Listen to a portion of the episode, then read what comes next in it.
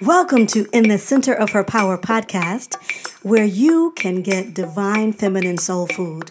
The divine feminine is re establishing itself in the world, and you need tips and tools to make it your own.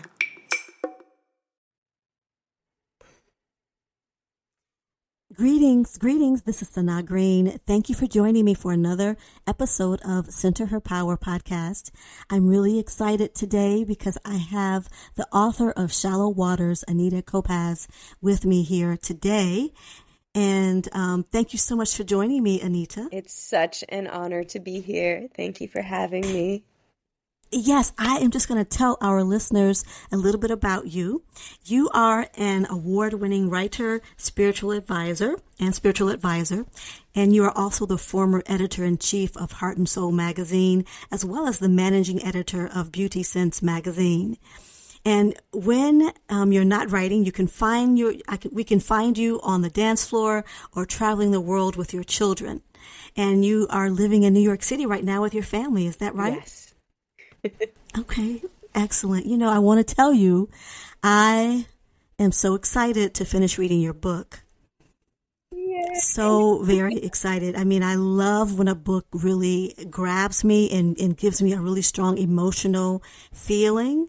And before I even got to page 20, I had to stop to think because I started seeing, because my slip started hanging. so I was seeing some of my own stuff. And I'm like, wait a minute, I need to find out what, what are we trying, what are we hoping to achieve here?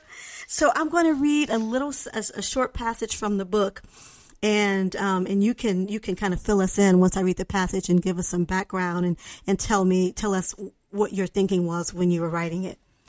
Countless suns rise and fall before I see Obatala again. I found a tattered rope attached to the rear of the first ship. At night, I tied it around my waist with a special squid knot my father taught me. This allows me to rest a bit I imagine it's far more pleasant than being held on board. My first thought is she willingly goes into bondage. Like she willingly ties herself to this ship. And I'm like, no, don't do it. Go back, go back. So tell me, what were you thinking when you wrote this? Absolutely. Um, so a part of what I was thinking when I was writing this was to show a different perspective of the middle passage. So the the character, the protagonist is Yemaya, who is a, a Yoruba Orisha, a goddess, um, a spirit. Sometimes they won't say goddess, more more, more like a spirit um, said to be the mother of us all, the mother of the ocean. She watched over our ancestors as they went over the Middle Passage. That's what she was said to do. And in this moment, she is following her beloved. She's 17 years old, has fallen in love. And so it's that energy of, I will do anything for him. And so, yes, she put herself in bondage in order to follow him so that she could try to save him. And um, it is it I mean it's it's a it's something that we do in life, I would say. You know, sometimes we we put ourselves in bondage bondage in order to to follow something or someone who we love. And eventually, I know you haven't got to the part, but you know, she finds herself. we do have to go through some things in order for us to really understand who we are not. Yeah. Often who we are not and then who we can ask ourselves the question, who am I in the face of this? Mm. Mm. In the face of what's happening, who who am I choosing to be in the situation? And so I know that it's going to be a great book. You know, it reminds me of um, books that I've read by two of my favorite author, authors, Octavia Butler and Tananarive Due. Mm-hmm. I love to be able to be transported to another place while I'm reading the book. And so I'm already, because I'm emotionally attached already before page 20, I'm like, oh, okay, I, I you know, I, I got to sit down. I got to process. So to me, art is always giving us the opportunity to know ourselves better. Yes. Yes. And the other opportunity we have here is to examine water. What is water? What what is it metaphorically, metaphysically, spiritually? I read at the beginning of your book that you used to swim in the ocean a lot when you were a child. And can you tell me what is what has water been for you in your life? I have always been so connected to water. I only drink water. That's the only thing that I can drink. I'll have a smoothie once in a while, but other than that, I only drink water. And um, I, you know, ever since I was young, I would float in the ocean. And I know my mom would have to pay attention so I wouldn't float out into, because I'm like literally closing my eyes and just floating in the ocean. Oh, I just love that. Don't you I just love that? I love it. I love it. And um, even as a spiritual psychologist, uh, water represents the unconscious, water represents emotions, water represents so many different things in the spiritual realm. It's cleansing. It is, you know, we pour out libations. We are baptized in water, you know, like there's so many different things. And and the healing of the waters is such an important thing right now. I was actually in Martha's Vineyard last week and I saw a group of um, black people in the water and they were chanting, and there were so many of them sitting in the Atlantic Ocean. And all I could think of was they are healing the waters because these are the same waters that our ancestors went over. And so many chose to dive over and jump overboard. And so it just felt like I could feel them healing the waters. And um, the the woman who wrote the foreword for me, Dr. Love, she was actually explaining to me that um, in her generation, she's in from an older generation, that um, that they were taught to fear water. Um, you know, whether it was from pools being drained because their families went in them, you know, th- traumatic experiences like that, or or just and being passed down ancestrally of being scared of the water from going over the middle passage. And so I think what's happening right now is that we are returning to the power of water and the cleansing abilities of water and how we're so connected. Our bodies are water, you know? I, I, I can't remember the exact thing, but it's some, you know. Yeah, over 75%. Over 75% water. Mm-hmm. And so as we clear clear that and bring in that healing, I'm just really excited to see what happens next with all of us. You know, I live near there. I live near freshwater. I live in Michigan, so I live very close to um, a lake and a river. Beautiful. And so, and there's there's water all around us, and I have felt like like the water and the earth need healing and are calling for it. And so, yeah. and sometimes I sing to the water or I, you know, do a prayer or a blessing in, in the water and then pour it into the water. When I studied feng shui, actually I studied feng shui at the Open Center in New York Beautiful. City. And, um, we used to do a, a ritual when we started the, the, the classes where we would all chant the six true words in a vase of water. And and put that on the altar during the time of the class. And so, so water is, is so significant and it has a life of its own and we can speak life into it or death into it. Yes. So I'm really, really fascinated with how you have utilized water as a metaphor in the book. Already, just at the beginning, I can tell that the ocean is, is, is like a character in the book. Would you say that that's probably true? Absolutely. Absolutely. It's a, you're going deep. Listen, we're diving straight in. like, you're like, I'm not going to be asking any of the questions that anyone else has been asking. Yes. Yes, because Yemaya is, to me, Yemaya is the ocean. So when I step into the ocean, I'm talking to Yemaya. like that is a part of it. In in the book, she is a character, but she is a representation of the ocean. Yes, and one of my favorite movies, I don't know if you've ever seen it, is Moana. Oh yeah, have you ever seen I it? Love Moana. Yeah, I love Moana. I know all the songs, and in in that book, the water is you know there's a relationship. Yes. with with the ocean, and the ocean talks to her, and and I think it's just really fascinating because do you think that you would classify yourself as primarily an artist or primarily a healer? This is a beautiful question because I actually have um, have returned to that this past year to that question because I've considered myself a healer for most of my life since I was probably 18. So I was around 18 when I started giving spiritual readings and um, having clients in that way of, of helping people in in uh, with their spiritual life. And um, so I've always considered myself a, a healer. And I also feel to me that um, healing and artistry go hand in hand. And that, you know, I can't tell you how many times I've been healed by a song, and, you know, how many India.Arie, you know, songs have helped me through really hard times in life.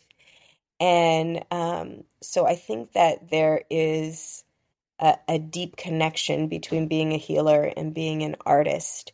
And there's so many different ways that we can interconnect and weave those things together. And this um, shallow waters to me was the healing of my ancestral wounds. That was my my personification of it, and um, and so I'm hoping that it can do the same for others. One of the main intentions that I put in the book was that Black women remember who we really are. And, you know, a side thing that has been really beautiful is that there are Indigenous women, white men, Asian women, all kinds of different people telling me that they're remembering who they are and as they read it so it's just beautiful to me that um, it's kind of transcending in in different ways. And and for me the that what's very powerful within the book is that it's not um, white saviorism right? Like it's not about this but there are allies within the book but um, I'm not going to give away anything. But you will, you eventually you'll see that you know a, a white person was never able to save Yemaya. She had to save herself, and um, so there's this. I think it's it's almost like um, is it jambalaya when everything is kind of like mixed together? It's like a jambalaya of all yes. kinds of different things put together to make this this yummy stew. you know, and I think you're uniquely qualified because you've mentioned in, in a couple of interviews that I've seen that you are biracial. Your father is, is Polish or European. Yes. What do you think? Um, how have you addressed the wounds that um, Europeans and whites may have had in relationship to the slave trade. Um, mm. I, I, mean, I guess I wanted to ask is for for you how how can it be healed? I really, I feel you know I wanted to I should tell you this. I've done 14 episodes of the podcast, and um, four of those episodes have had biracial people. Oh wow! So clearly, there is something for me to learn and or something that God would have me share through the podcast that will be transformational in some way. It's been difficult for me to ask any questions because, you know, I, I, was clumsy and I couldn't figure out how, how best to ask because I'm not sure how to, how to respond to that. So with people that I've known for years and they, they say, you know, I'm bi, I'm biracial and I'm thinking, what do I, am I, how do I honor that part of you? Mm-hmm. So what can you share with us about not just healing for people of African descent, but, but healing for people of European descent as it relates to the transatlantic slave trade? So I feel like um, everyone taking responsibility for their own healing. I think that black women and black men have been taking the brunt of, you know, of first of all trying to heal themselves, but then everyone else calling upon their black friends to um, hold them as their healing. And I think for um, for white people, I think the most important thing is to take responsibility for your ancestors, take responsibility for your healing, and um, not putting it on to uh, onto the backs of um, black people while you're doing it. And um, it so that would be you know connecting with other white people who are on this journey with you.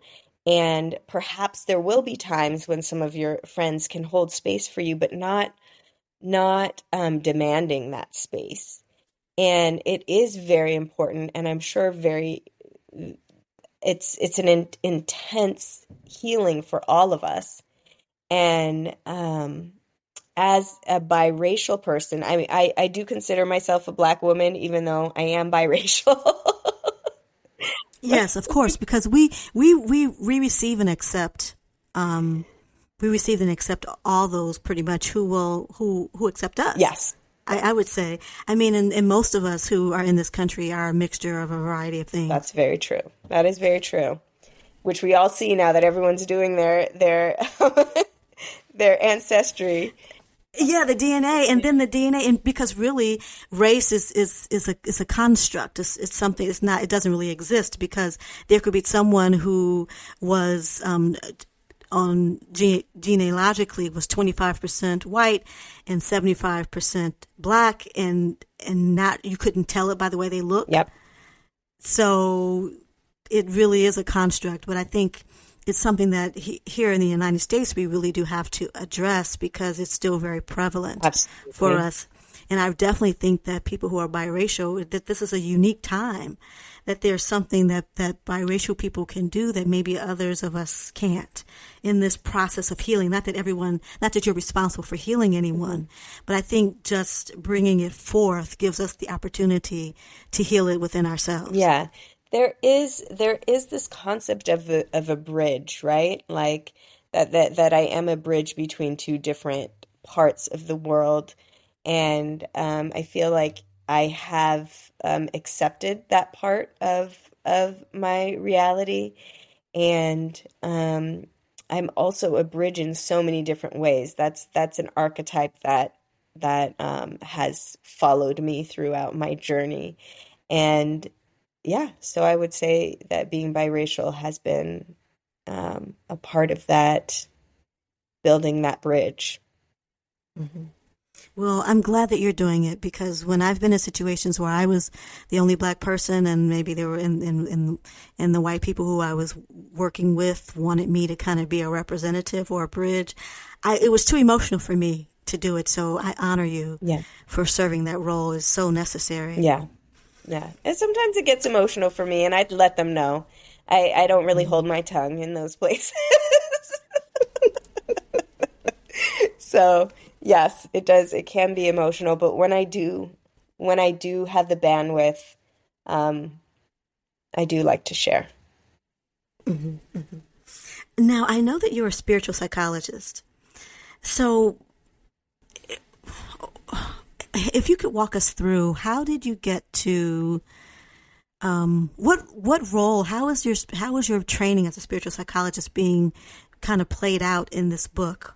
You know, were you able to process some things through the writing of this book that maybe you um, had to address while you were studying or working as a spiritual psychologist? Yeah, I think one of the most beautiful things about um, practicing spiritual psychology is that um, when I'm talking to my different clients, I don't have private clients anymore, but I did for a number of years, is that I, you know, really learn uh, behaviors and learn the way people move throughout the world and how they think. And because I'm seeing all of these different perspectives, I was able to put um, some of that in the book as far as just different perspectives and how people think and how people move.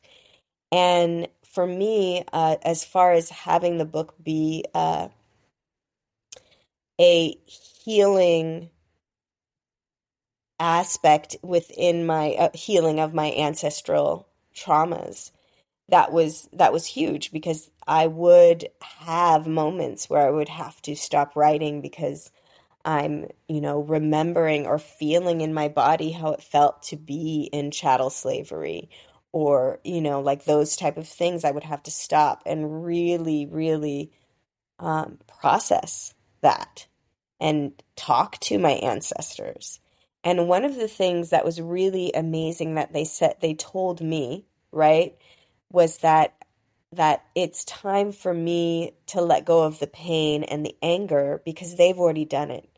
When they left the flesh, they had let it go, is what they told me. And one of the main things that I'm holding in my body that they said I was holding in my body was the loss of children. So, whether it was the loss of children through being sold through slavery whether it was the loss of children, you know, just death during that time, but that my, I'm holding on to that. And so, um, which then makes sense because Yemaya is, she basically watches over the children. That's a goddess who watches over children. She is about, you know, um, uh, fertility. So if somebody is trying to get pregnant, they could pray to Yemaya.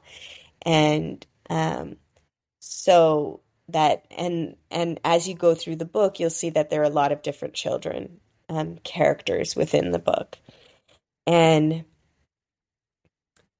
so yes i would say that that um, my spiritual psychology played a large role in writing the book in dealing with the um, any sort of uh, any any sort of emotions that came up while I was writing and and yeah, pretty much. so, how has it been for you um, as you've been promoting the book? Um, is this something that you dreamed about, like in the in the past, and how is it um, achieving your dream? Oh yeah, anyone who's my friend, they have they have heard me set intentions about this. Um, I have gone to I don't even know how many oceans around the world and petitioned Yemaya, threw out seven pennies, um, molasses, and spoke with her, asked her to um, give me whatever it ne- whatever I need so that the story is her story and what she wants out there. And um, I write living visions, which are straight up like writing exactly how I want uh, my book to be received, how I want people to feel. I've done so much work, which was it was really interesting because it it almost felt like that was the journey, the amount of intention that I put out there. And now that it's happening, I'm like, oh, oh yeah when we're on a journey, we get to a destination, right? Which sometimes when you're a seeker, it feels very strange to find, right? It's like, oh God, yes, been yes, for, sure. For so long, and it's here in front of me. And um, you know, getting the feedback from the book has been um, they have been jewels for me. If if we want to even bring in the metaphor of the ocean, it feels like it's the treasure chest where I get to see the jewels and uh, what people are receiving from it, from the story. It is a very intense story. And um, so it's, you know, really beautiful to see the jewels. And, and people are, and you've read some of it, so you know, people are having um, they're they're reading it to their children who are like 10 and under and i never ever ever thought or intended that because it's an intense story and and i'm just seeing like there's little children like painting pictures of Yemaya because they're so touched by the story and i'm so happy that this part of history is being shared with young children so that they have this awareness as they're moving in and they have their parents to explain the harder parts within the story. Um, it's really a beautiful experience seeing all of this feedback. Well, congratulations! It's a it's a it's a wonderful book. You know, you seem to be a person who's really living, um, living. Uh, you know, I guess on social media, we all look like we're living our best lives, but but yours looks real. That's what, that's what we put out. That's what we put out there. yes, it is a wonderful thing. It's a wonderful thing. Now, do you have any plans for how you, for other ways you might be utilizing the book, like for a movie or play yes. or a children's book? Yes, all, all of those have um, come up. I've started, I've started the process of a few of them and then I got the message to calm down and receive receive this, excuse me, to calm down and receive this moment. And so uh, that's what I'm doing. I'm receiving, but I mean, the children's book, I would love to see it as a Broadway play. I've actually seen parts of it in my mind um, at at my book release ceremony. Um, my cousin Alyssa Short, who is on Tina on Broadway, she did a dance to um, my sister Michelle reading the first page of the book, the prologue. And when I saw that, I was like, oh my gosh, this would be such an amazing Broadway show. Um, a few years, I mean, I, I, don't know how long ago, but they had Fela on Broadway with, um, you know, Nigerian music. And so I was seeing like a mix of that and you know it's it just was i'm like how are they going to make her a mermaid in the ocean you know because they always do so many amazing things and then of course i mean i would love for it to be a film and the process is is things are happening behind the scenes so you know, I would love to see. I would. I would come to see that Broadway play. I would travel to New York just to see your play. Yeah. I would love to see that. Love to see that.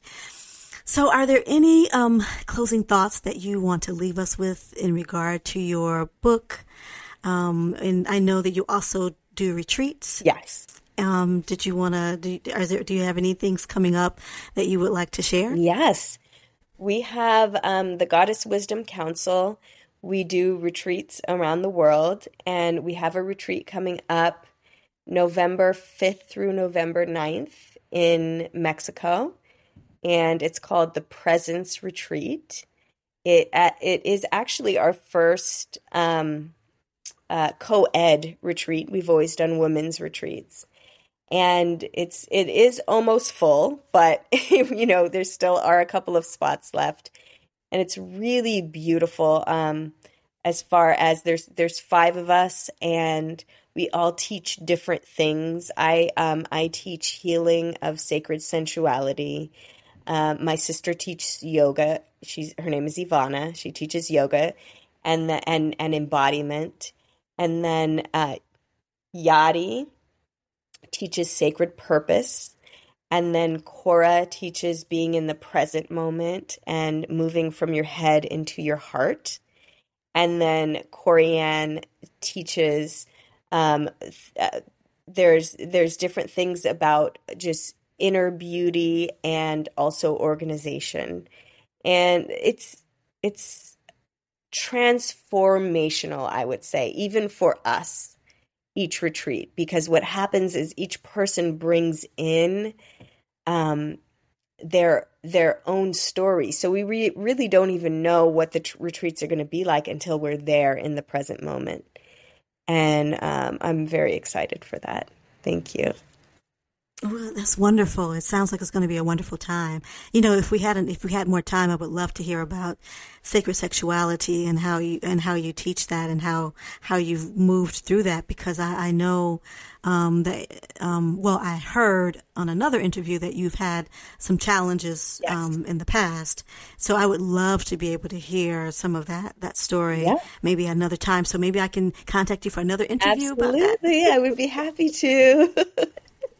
that would be wonderful. Thank you so much, um, Anita Kopacz, author of Shallow Waters. Thank you so much for joining us on Center Her Power podcast. Thank you. Thank you for listening to In the Center of Her Power podcast. If you enjoyed what you heard, please like or subscribe on whatever listening service you use. I am your host, Sanaa Green, and I sincerely hope you were fed with divine feminine soul food.